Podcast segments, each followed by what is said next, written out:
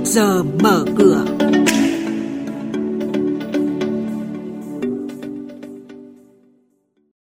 Thưa quý vị và các bạn, thu ngân sách nhà nước năm 2021 về đích trước một tháng. Thị trường lập đỉnh mới, hiệu suất hầu hết các quỹ tăng trưởng dương tháng 11. Bị siết trái phiếu, số liệu tài chính các ngân hàng sẽ thật hơn. Trên thị trường chứng khoán, phiên giao dịch hôm qua VN Index giảm xuống dưới tham chiếu. Những thông tin này và một số hoạt động giao dịch đáng chú ý khác sẽ được biên tập viên chương trình truyền đến quý vị và các bạn trong bản tin trước giờ mở cửa hôm nay. Thưa quý vị và các bạn, theo thông tin từ Bộ Tài chính, mặc dù chịu ảnh hưởng nghiêm trọng của dịch bệnh COVID-19, nhưng với sự điều hành quyết liệt, linh hoạt, thu ngân sách nhà nước 11 tháng năm nay vẫn đảm bảo tiến độ dự toán và tăng so với cùng kỳ năm ngoái. Kết thúc tháng 11, thu ngân sách năm 2021 đã cán đích của cả năm. Lũy kế thu ngân sách nhà nước 11 tháng ước đạt 1 triệu 389 nghìn tỷ đồng, bằng 103,4% dự toán, tăng 8,9% so với cùng kỳ năm ngoái. Trước diễn biến tích cực của thị trường, phần lớn các quỹ đầu tư tại Việt Nam đều ghi nhận tăng trưởng dương trong tháng qua. Trong đó, danh mục đầu tư của quỹ PEN Elite Fund có hiệu suất cao với 7,28%. Đây là tháng thứ ba liên tiếp quỹ có tỷ suất lợi nhuận vượt mức tăng của VN Index. Cũng trong tháng qua, quỹ đầu tư tại Việt Nam bị rút dòng 30 triệu chứng chỉ quỹ, tương đương hơn 432 tỷ đồng.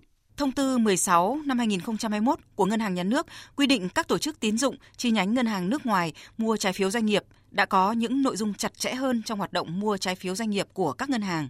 Theo đó, tổ chức tín dụng chỉ được mua trái phiếu doanh nghiệp khi tổ chức tín dụng đó có tỷ lệ nợ xấu dưới 3% theo kỳ phân loại gần nhất trước thời điểm mua trái phiếu doanh nghiệp. Tổ chức tín dụng không được bán trái phiếu doanh nghiệp cho công ty con của chính tổ chức tín dụng đó, trừ một số trường hợp đặc biệt khi phải nhận chuyển giao bắt buộc. Trên thị trường chứng khoán, phiên giao dịch hôm qua ghi nhận sắc xanh trong phần lớn thời gian giao dịch. Tuy nhiên, áp lực bán tại nhóm vốn hóa lớn một lần nữa cản trở sự đi lên của các chỉ số. Thanh khoản ở mức thấp hơn các phiên trước đó với giá trị hơn 29.000 tỷ đồng. Kết thúc phiên giao dịch, VN Index giảm 3,14 điểm, xuống còn 1.482,05 điểm.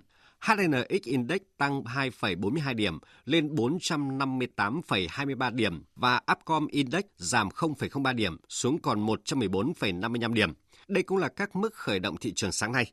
Chuyên gia chứng khoán Lê Ngọc Nam, giám đốc phân tích và tư vấn đầu tư, công ty chứng khoán Tân Việt nhận định những điểm nhà đầu tư cần lưu ý trước giờ giao dịch hôm nay.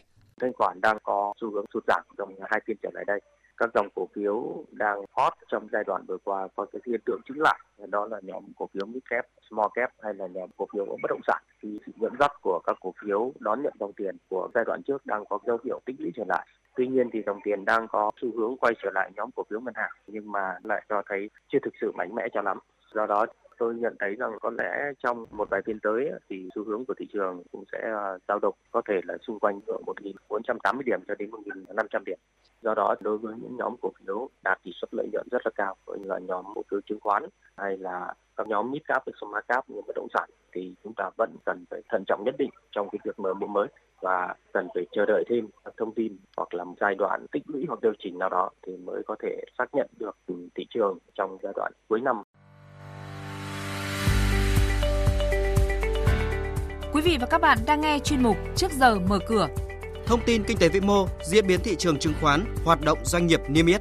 Trao đổi nhận định của các chuyên gia với góc nhìn chuyên sâu, cơ hội đầu tư trên thị trường chứng khoán được cập nhật nhanh trong Trước giờ mở cửa. Xin chuyển sang thông tin về hoạt động của một số công ty niêm yết đáng chú ý. Trong danh sách 20 doanh nghiệp phát hành trái phiếu lớn nhất 9 tháng năm nay vừa được tổ chức Fingroup công bố, có gần một nửa là doanh nghiệp bất động sản. Cuối danh sách này là công ty cổ phần Hoàng Phú Vương. Sau hơn 3 năm thành lập, doanh nghiệp bất động sản này đã huy động được con số đáng nể 4.670 tỷ đồng, gấp gần 6 lần vốn điều lệ từ trái phiếu kỳ hạn 4 năm và lãi suất trung bình 12,9% một năm. Hơn 80% giá trị trái phiếu doanh nghiệp của ngành bất động sản dân cư, khu đô thị, khu đô thị sinh thái, villa biệt lập do doanh nghiệp chưa niêm yết phát hành. Điều đáng nói là mức độ đòn bẩy tài chính của các doanh nghiệp chưa niêm yết đang ở mức cao bất ngờ, tiềm ẩn nhiều rủi ro.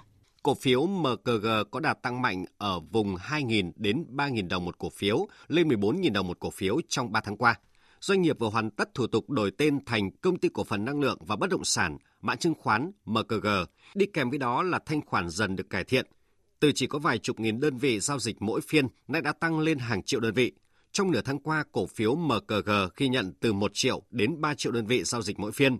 Tính riêng hai phiên giao dịch vừa qua, có hơn 6 triệu đơn vị khớp lệnh, tương đương 11% vốn.